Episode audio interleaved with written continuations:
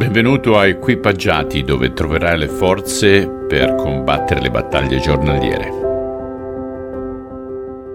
È impressionante il susseguirsi così rapido di queste settimane, davvero, guardate.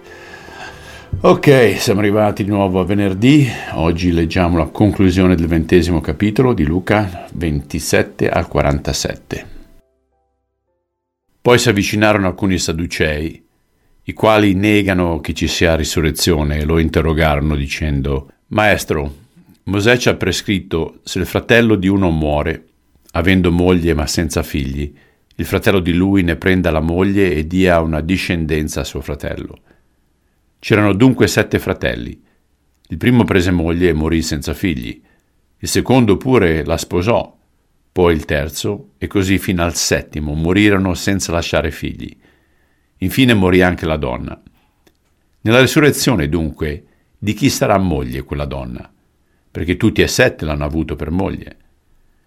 Gesù rispondendo disse loro, I figli di questo mondo sposano e sono sposati, ma quelli che saranno ritenuti degni d'avere parte al mondo a venire e alla risurrezione dai morti non prendono né danno moglie, neanche ne possono più morire perché sono simili agli angeli e sono figli di Dio, essendo figli della risurrezione.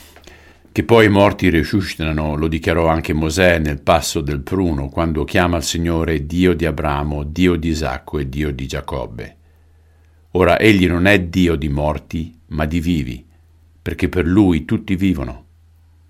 Alcuni scribi rispondendo dissero, Maestro, hai detto bene, e non osavano più dargli alcuna domanda. Ed egli disse loro, come mai si dice che il Cristo è figlio di Davide, poiché Davide stesso nel libro dei Salmi dice Il Signore ha detto al mio Signore, siedi alla mia destra, finché io abbia posto i tuoi nemici come sgabello dei tuoi piedi. Davide dunque lo chiama Signore.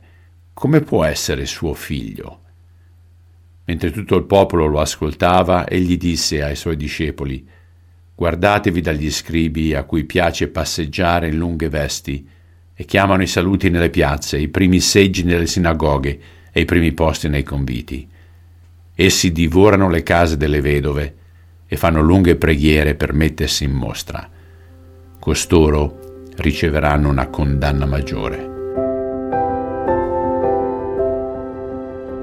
Bellissimo, Gesù, come tu non hai nessun pelo sulle lingue e te la prendi con il leader del momento, come se oggigiorno tu criticassi apertamente il Papa, i vescovi, i cardinali.